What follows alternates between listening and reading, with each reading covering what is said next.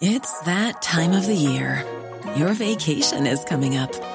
You can already hear the beach waves, feel the warm breeze, relax, and think about work. You really, really want it all to work out while you're away. Monday.com gives you and the team that peace of mind. When all work is on one platform and everyone's in sync, things just flow wherever you are. Tap the banner to go to Monday.com.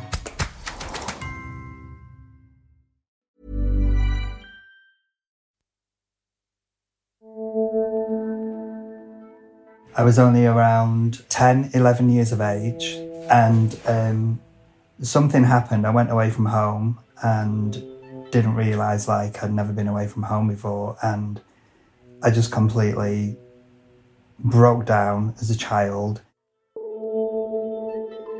which then resulted in me. Um, I basically had like a whole 12 months off school and I just wouldn't leave the house. I wouldn't leave home. I wouldn't leave my mom. I wouldn't, you know, I wouldn't go anywhere. I wouldn't see friends.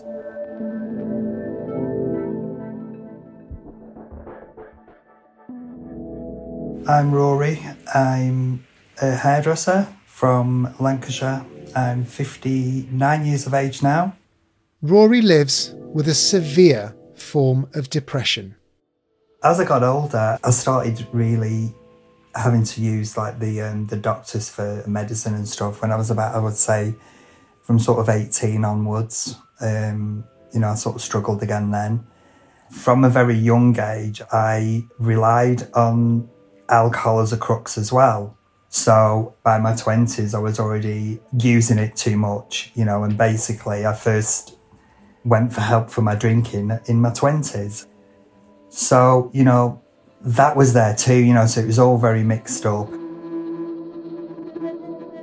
Depression affects an estimated 5% of adults worldwide. One way to treat the condition is with antidepressant medication. You were just given a drug, basically, you know, and you'd, you'd maybe feel a little bit of respite for a while, and then you're back to square one again. You know, you're just down again. You know, and then it's it's looking for the next thing and the next thing, and so from a young age, I didn't have any any faith in them really. You know, I never had. I never felt like anything was being dealt with. Those who don't respond to this medication need some fresh ideas. One of those fresh ideas that's exciting scientists today comes from the past. 20 years ago, scientists found that another drug offered quick relief from depression ketamine. This venerable drug has been used for decades as an anaesthetic. It's also been widely and illegally used as a party drug. But there's now a growing body of research to show that ketamine could find a new use in treating those people with depression for whom all other avenues have failed. Hello, and welcome to Babbage from The Economist, our weekly podcast on science and technology. I'm Alok Jha, The Economist's science correspondent. On today's show, we'll explore the rise of ketamine in the treatment of depression. A growing number of clinics around the world are offering the drug. We'll investigate the science behind the therapy and examine why, despite showing such promise in treating depression and potentially other mental health disorders, the drug still faces some enormous hurdles before it can enter the medical mainstream.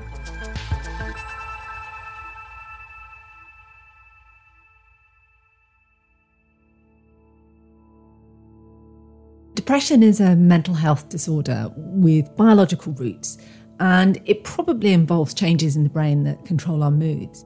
Natasha Loder is The Economist's health policy editor. But the truth is, we don't really understand what's going on in the brains of depressed people, but we know it when we see it. They may have little interest or pleasure in doing everyday things, persistent feelings of hopelessness, feeling down or depressed for more than a few days. And this description often doesn't come close to explaining the sort of real depths of misery that people are stuck in, nor the impact that depression has on the people that are around them. Depression is treated in several ways right now. There's talking therapies of various kinds, there's antidepressant medication. Just give us a sense of what's out there at the moment and, and how well does any of it work? Well, there's a huge range of medications, and most people will have heard of serotonin reuptake inhibitors or SSRIs. And these are often the things that are prescribed first. You'll have heard of their names before Prozac, Zoloft, Lexapro. And generally speaking, most people will get some benefit from these drugs, although it may take time. You could typically wait about two to six weeks before you see an improvement on one of these drugs. But the problem is, is that the first drug you try might not work. And then you may then have to sort of cycle through different medicines trying to find one that does. And of course, there's a whole bunch of side effects that come with them loss of sexual function, um, increase in anxiety at first. And also, some people just don't like the way that they make them feel. It kind of numbs you. It's like a sort of sticking plaster on the depression. You can't feel depressed, but you can't feel joy either. So, although they're helpful for some people, some people just do not respond at all. Why is that? One of the reasons is genetic. Your genes alter how you metabolize drugs and how you respond to drugs. And although there's no strict definition of what treatment resistant depression is, you know it when you see it. And clearly, Rory had this. And some will say that you need to fail to respond to two antidepressants and your treatment resistance. Others will say four different treatments. But we would think that about 30% of people with depression may fall into the category of, loosely said, treatment resistant depression. So, clinicians and researchers are looking elsewhere to drugs like ketamine. Firstly, can you explain what kind of drug this is and its effects more generally? Well, ketamine is a really old drug. It's used widely as an anesthetic, as an animal tranquilizer, and also as a party drug it gives the user a sort of feeling of being slightly out of their own body. And potentially, you might get some slight hallucinogenic effects as it distorts your perception of sight and sound. And yes, there's a lot of evidence that suggests it can help people with depression, which is what we're here to talk about today. But what you also need to remember, Alok, is that when it's being used as a medical therapy, the doses being given are much lower than would have been used by those who are taking the drug recreationally. So, this is a case of people having to readjust their expectations from what they might have heard about ketamine. Um, has it been used as a treatment for mental health conditions for a long time?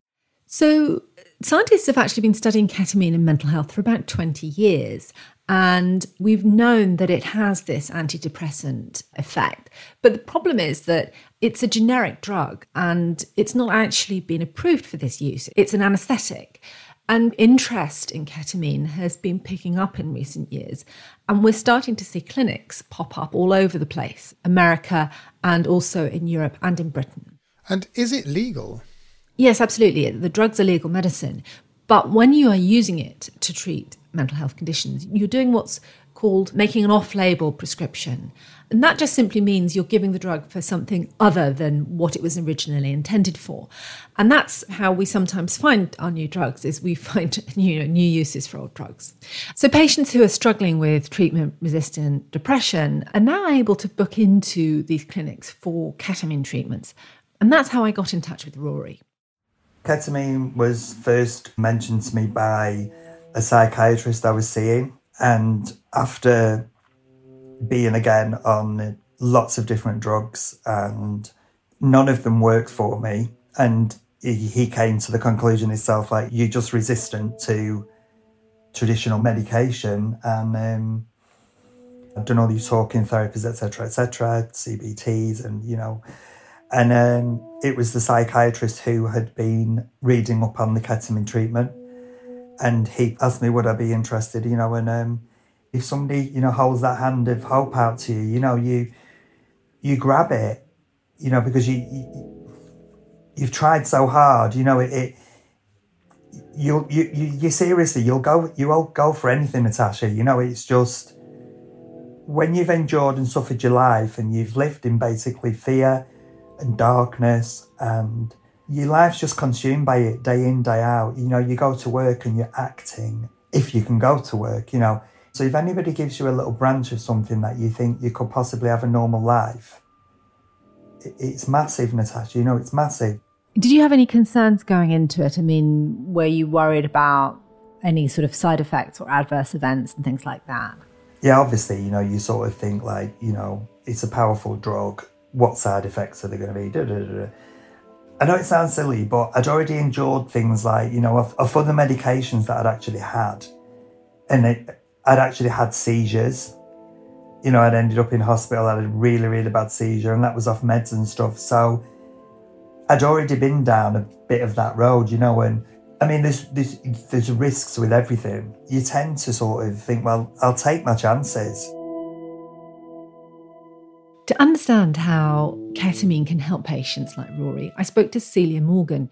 She's a professor of psychopharmacology at the University of Exeter in Britain, and she's a leading ketamine researcher. The first evidence of ketamine being a potentially useful treatment in depression came out from a small study in the 80s in Iran, but it was largely dismissed. But then in the early 2000s, there was a small paper published by a group at Yale with only seven patients with treatment resistant depression showing these reductions in depressive symptoms in the 24 hours following an infusion. And that really spanned a huge research effort.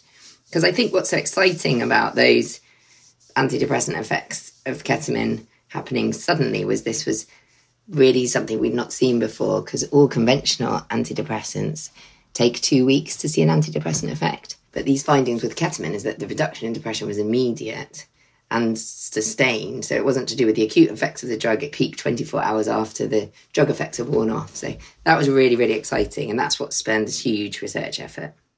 And when this was discovered, did we have any idea how ketamine might be working, or do we know now? So when it was discovered, I don't think we really did. I think we've got a fair idea now. I don't know that we're entirely certain, um, but what we know from animal studies is that in a time course that sort of corresponds to the antidepressant effects of ketamine, you get an increase in the growth of spine. So these are kind of synapses off neurons in the brain. And this relates to increase what we call plasticity. So the ability to learn and make new connections is how we translate it in humans. So we think that's related to the antidepressant effects. As you said, there's been a lot of research into ketamine. What do we know now about who benefits most from this treatment and how it should be used? So, in terms of who benefits most from ketamine depression, we actually don't know that much. There's some emerging evidence that people who've got a family history of alcohol problems might get a stronger antidepressant response to ketamine. And we think that's because alcohol and ketamine have some kind of similar actions in the brain, and there might be some genetic predisposition to alcoholism that changes your response to ketamine. There's also other things that have emerged from studies seem to be people with higher numbers of suicide attempts benefit more from ketamine. So it might be work better in people at the more severe end of the depressive spectrum. There's also quite a lot of research has started looking at ketamine now in different disorders. So the strongest evidence base is really for depression, but there's also some work showing that ketamine may be very beneficial in bipolar disorder. And then I've led a clinical trial looking at ketamine in the treatment of alcohol use disorder. And there is some emerging evidence that ketamine might be useful also in the treatment of addiction. Is there anyone who shouldn't use ketamine for treating mental health conditions? Ketamine is a really safe anesthetic. You know, it's used around the world. It's on the World Health Organization's list of essential medicines. And because it's got a really good safety profile, it doesn't slow down your breathing or your heart rate like other anesthetics.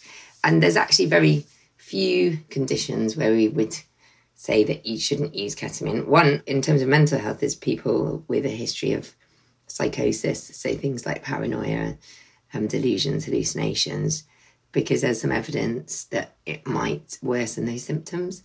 Another group of people with really severe problems with hypertension, so high blood pressure, because ketamine slightly increases your blood pressure following a, an acute dose of it. So that might be dangerous if you had really severely high blood pressure. But I don't think there's a, a lot of other conditions where we'd really exclude people from treatment. Ketamine can be delivered in a variety of ways by mouth, orally, as a nasal spray. There's a drug called esketamine, which is delivered this way, or it can be delivered by infusion. And this is how Rory was treated at the clinic. You actually have a cannula fitted and they um, bring the infusion through, which is done like on a pump, you know, it's done obviously over time. It's over like, I think about 50 minutes, 45, 50 minutes. And you, you're quite relaxed, you know, you have to take with you headphones, an eye mask, meditation music, very calm, and you can't have anything like with lyrics that are going to make you sad and, and you know, and stuff like that. So then the infusion starts.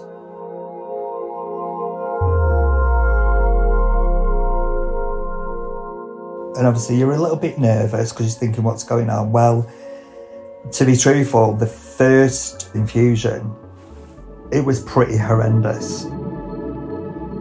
It really was quite, you know, because I've never done any recreational drugs, you know, I don't know what anything like ecstasy or these mind altering psychedelic kind of drugs. I, I didn't have any experience with that. The only thing I'd had was like a drink. It was so weird.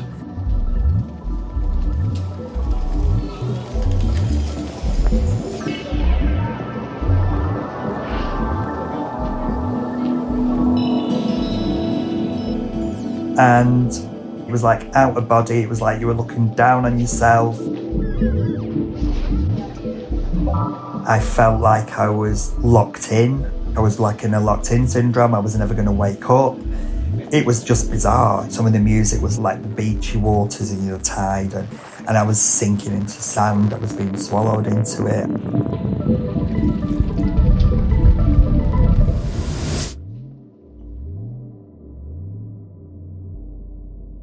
When I eventually woke up, which was just amazing in the end because I just thought I'd never wake up, the first thing I thought was, I ain't having that again. I really did, honestly, Sasha. I thought there is no way I am doing that again. I thought, God knows how people take this for enjoyment. And the nurse said to me, Is everything okay? And I went, Oh my God. I went, That was the most freaky. I said, I was petrified. She said, What was it like? What did you describe it? Well, the one thing that just came to my head straight away, and I'm quite a big fan of Kate Bush. One of Kate Bush's albums, The Hounds of Love, is like the ninth wave. It's the second half of the album is really sort of quite strange, and I, I felt like I was in a Kate Bush album. You feel like you're in a dream. It was very, very scary. It was very, very weird.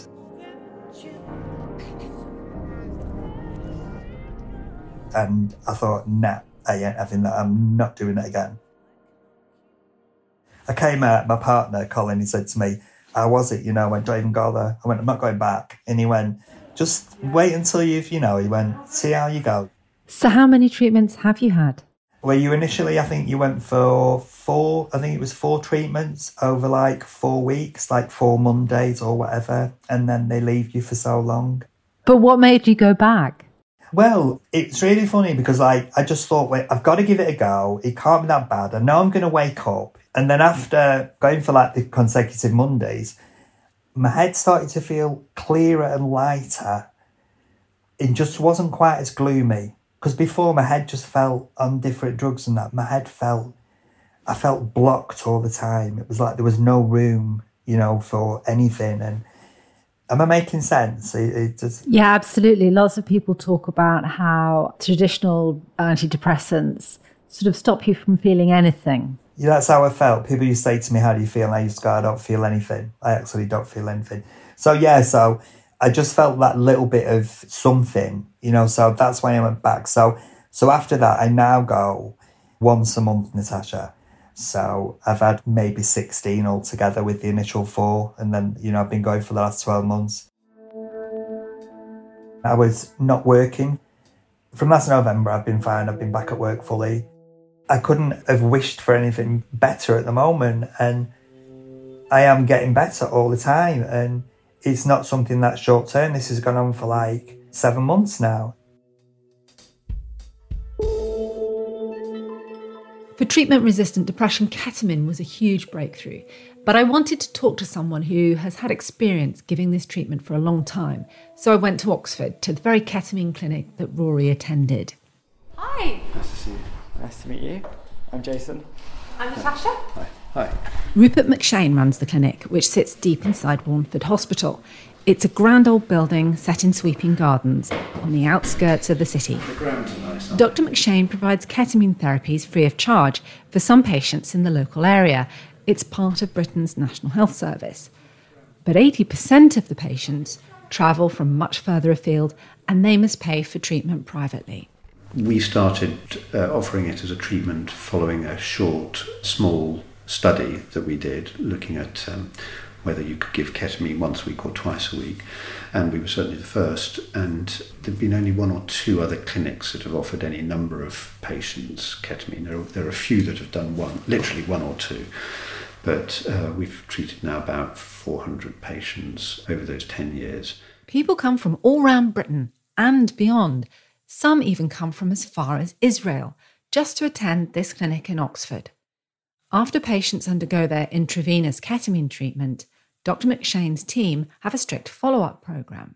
What we do is that we make an arrangement to call the patients a month later, during which time we expect them if they have responded to relapse.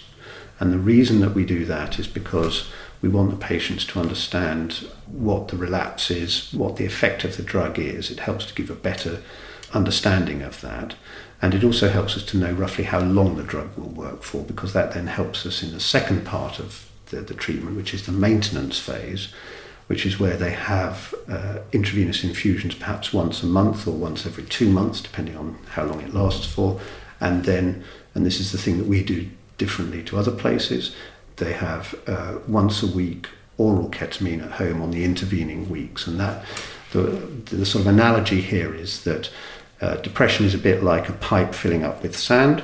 And if you've got a long blockage of sand, then the intravenous ketamine is quite good at, at blasting it, whereas the oral ketamine, which has a lower peak concentration, helps to keep the pipe a bit clear. But it's not as doesn't work quite as well as the intravenous. I asked Rupert how often his patients have as positive an experience as Rory did. The way we do it is that people come and they have between four and six infusions as a sort of what we call an induction phase, meaning that after that period, about 6% of our patients do feel like they're, they're sort of much, much better and they go off into the sunset feeling uh, like they don't need any more. Sometimes they come back, you know, three or four years later, but the majority, about 50% of people get enough of a benefit that they think that it's worth coming back for more. Okay, so that's not huge, but it's better than the alternatives for these people who've, who've uh, got very treatment resistant depression. So, you know, it's important that people get their expectations in the right place. You know, there's about a 50 50 chance that this is going to be useful for them in the long term. Does anyone not respond at all to ketamine? And given what they've been through so far, what's that like for them to not respond at all? I think that, that's a very important question. About 10% of people who have ketamine infusions have a very unpleasant experience. So, you know, I've certainly had patients who felt worse at the end of it than they did at the beginning. So it's very important to let people know that that's a risk. The evidence that we've got so far is good for efficacy, short term efficacy. It's less good for long term safety. And the, the, data that we do have on long term safety are really about S-ketamine, a nasal spray version of, of ketamine that's got a license and may become available on the NHS fairly shortly. Psychiatrists also worry about patients self medicating. One, one possibility, of course, is that people, perhaps young people for whom ketamine is readily available illegally, and who have depression or feel unhappy will think that this might be a, a way of managing their own problems. And we've done some preliminary work with the Global Drug Survey and found that people who do try to treat themselves with ketamine tend to use higher doses and more frequently than if they were getting it medically, which I think is a worry. And they tend to want to stop and redu- or reduce the dose that they're taking and they tend to be more likely to take other drugs as a form of self treatment as well, which sort of suggests that, that it's not working. um, and so I think that the culture of self treatment is something that we need to be really quite concerned about. Using the wrong dose can lead to dangerous and unwanted side effects. To give you an example, patients who are having it intravenously typically have 50 to 70 milligrams, something like that. Uh, and that's happening once a month in a sort of maintenance phase. Drug addict would typically take one or two grams a day. So it's you know so that obviously when you're addicted, there's a very high tolerance to it. So it's very very different, and that's the point at which people are starting to get ketamine bladder and more clear cut, very nasty side effects. What is ketamine bladder? So ketamine bladder is where the concentration of the ketamine in the urine in the bladder causes damage to the lining of the bladder, and it starts to break down and um, that causes what's called an interstitial cystitis, which is extremely painful, and people tend to treat their pain with further ketamine. Oh. So it gets into a vicious cycle. So some people have lost their bladders because they you know it's become so scarred, and these are young people who've now got a urostomy, a bag on their that their urine goes out into. So it can be a complete disaster. So uh, we haven't had any of any problems like that because the doses we use and the frequencies we, we're using are so much lower, and that's been uh, a sort of reassuring aspect of the worldwide experience with it is that it hasn't caused that. There are other issues. One is who's going to gather evidence of the long term risks and benefits of ketamine. Another is who's going to regulate the use in these clinics. And then there's the question of whether some patients will go on to develop a dependency on ketamine. But overall, ketamine's a really exciting proposition for the treatment of mental health. It's been many decades since a genuinely new type of drug for treating depression has come to market.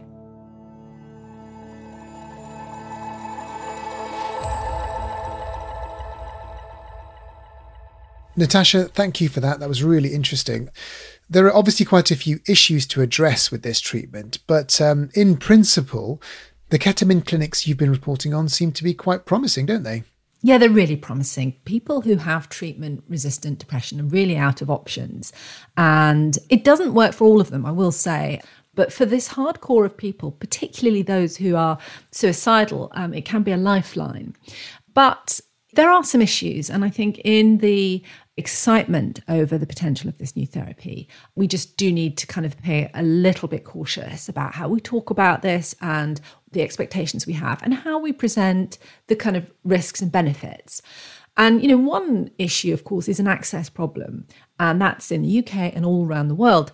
Private clinics, ones that offer psychiatric services alongside, are charging thousands and thousands and thousands of pounds and dollars to access this therapy a UK clinic I spoke to charges £7,000. And the clinic that Rory went to, you don't get psychotherapy alongside, so it is cheaper.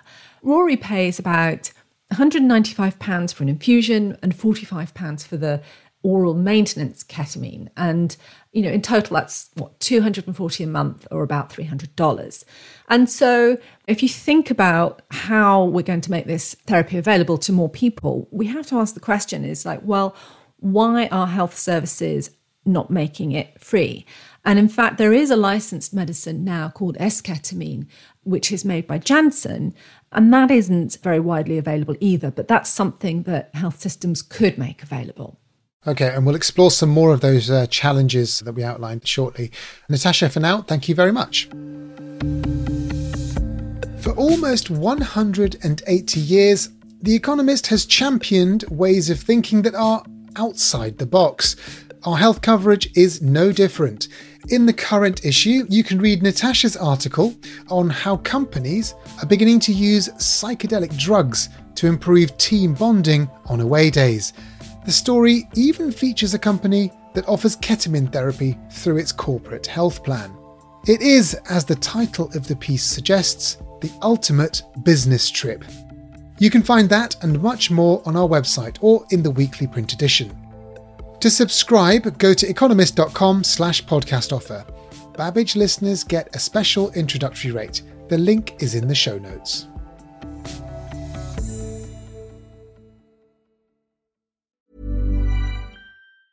There's never been a faster or easier way to start your weight loss journey than with PlushCare PlushCare accepts most insurance plans and gives you online access to board-certified physicians who can prescribe FDA-approved weight loss medications like Wegovy and Zepbound for those who qualify. Take charge of your health and speak with a board-certified physician about a weight loss plan that's right for you. Get started today at plushcare.com slash weight loss. That's plushcare.com slash weight loss. Plushcare.com slash weight loss.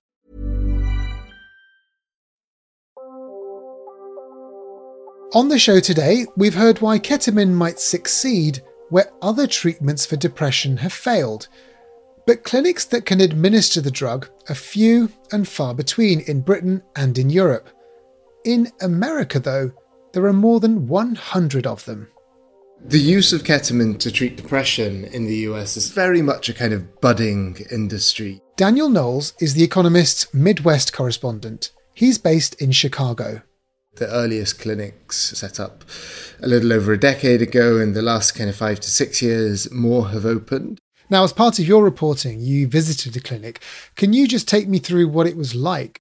Yeah, so the clinic I visited was run by a company called the Ketamine Wellness Centers, and they have a branch in Naperville, which is a kind of suburban city to the west of Chicago. And first, patients have a psychological assessment to determine, you know, whether this might be something useful for them.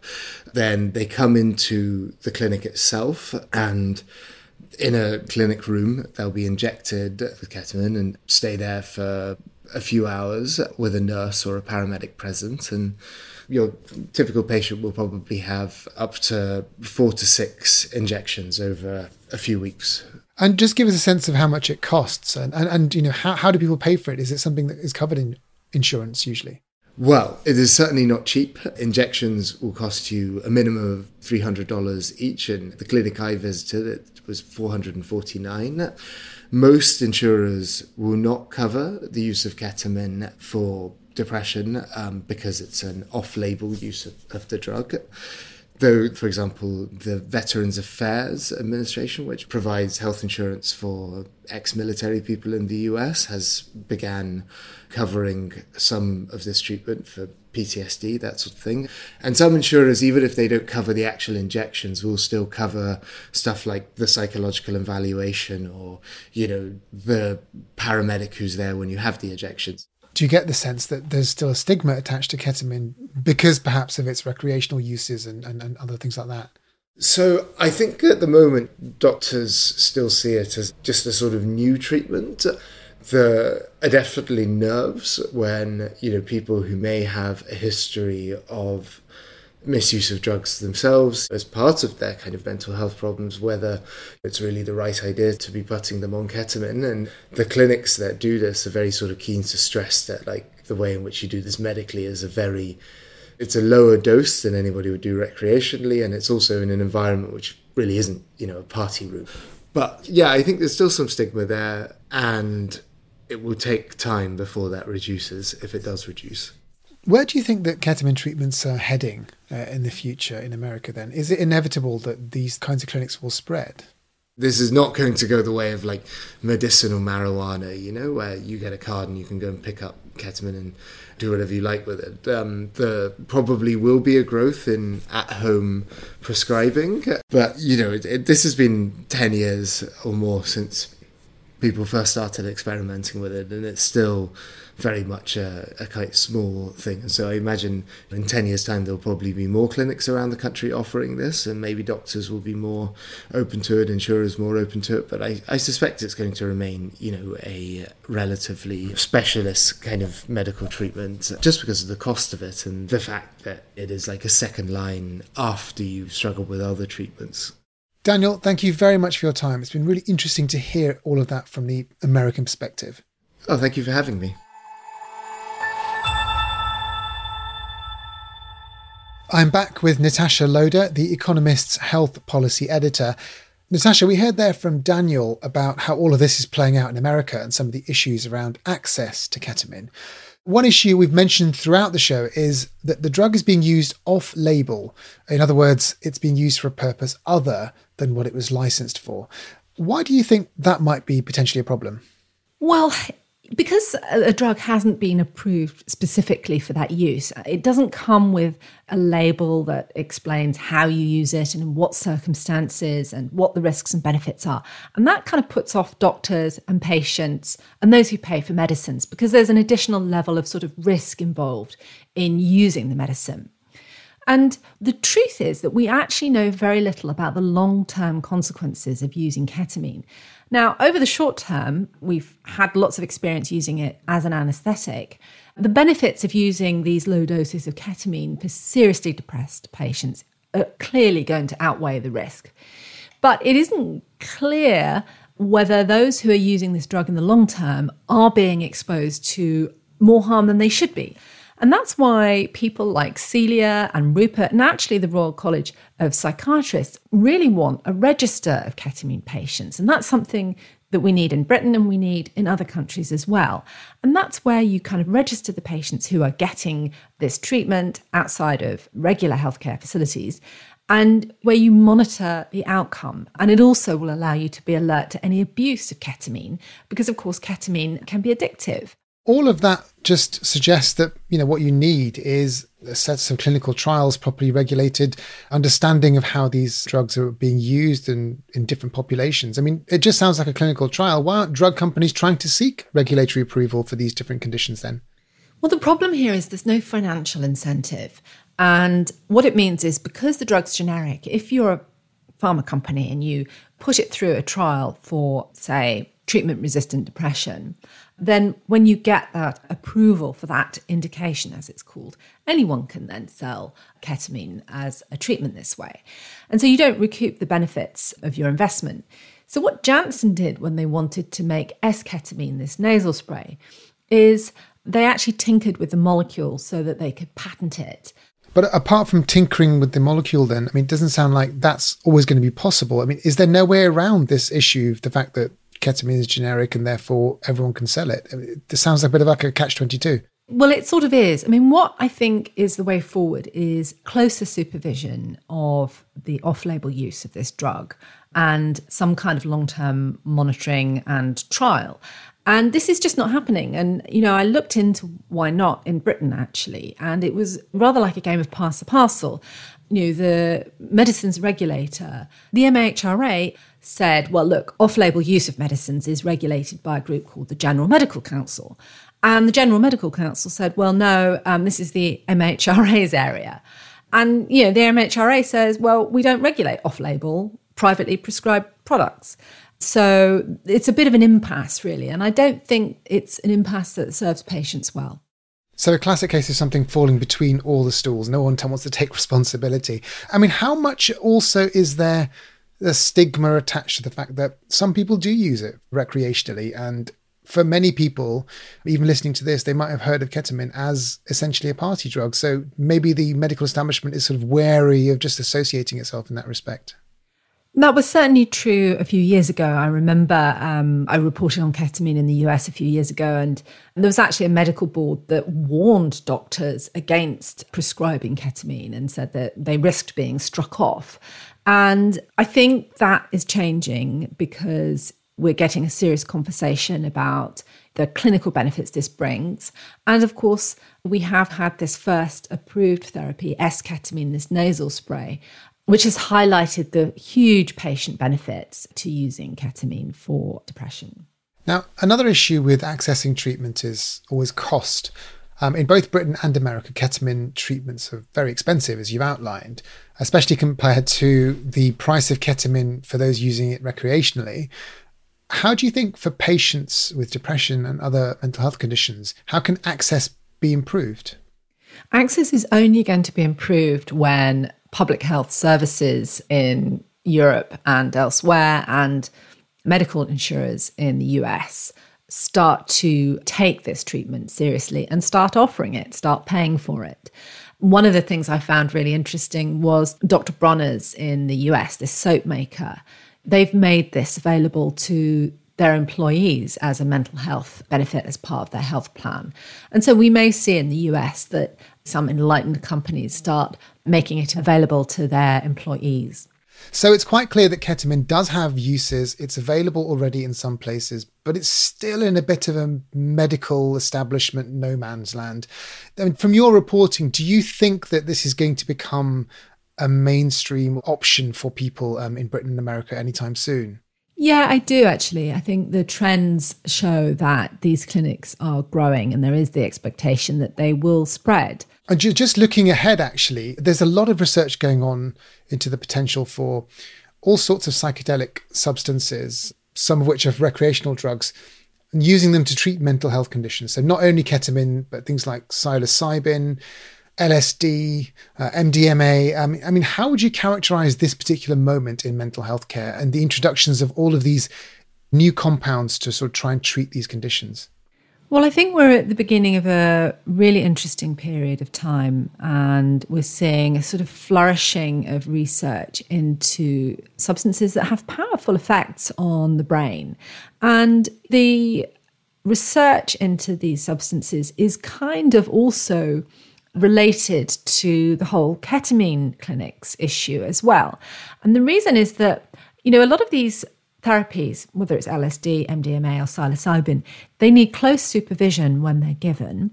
And they also need psychotherapy alongside to sort of help you integrate the experiences that you're having while you're taking these drugs.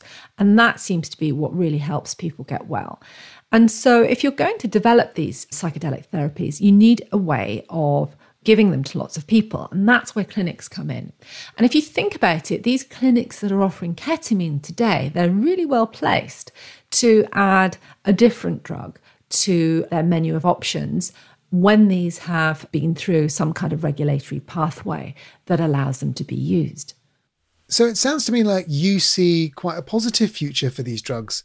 I mean, I don't think the neuropharmacology field has been this excited since Prozac arrived. And that's one of the reasons why I'm working on a technology quarterly series of essays looking at drugs and treatments for the brain over the next few months. And that TQ will be out later this year in mid September. Natasha, are you going off to write about psychedelics because you need access to certain things to make you forget about COVID for the last two years? Um, I'm certainly looking to psychedelics to take my mind off COVID, but I won't be literally taking psychedelics. I think that would be a bit of a bad idea. Um, who knows what my piece might uh, look like? It'd probably be, you know, 10,000 words of me saying, hello, tree, hello, flowers, hello, sky. I don't think you need psychedelics for that. That sounds brilliant. Natasha, I can't wait to read that. Thank you very much for your time today. Thank you, Alok. Our thanks also to Celia Morgan, Rupert McShane, Rory, and The Economist's Daniel Knowles. And thank you for listening to Babbage. If you like the show, you might also enjoy the latest series of another one of The Economist's podcasts, The World Ahead. This week, host Tom Standage time travels to the future to find that large scale monitoring of people's health has shifted medicine from treatment to prevention. You can find that wherever you get your podcasts. Babbage is produced by Jason Hoskin with mixing and sound design by Nico Rofast. The executive producer is Hannah Marino. I'm Alok Jha, and in London, this is The Economist.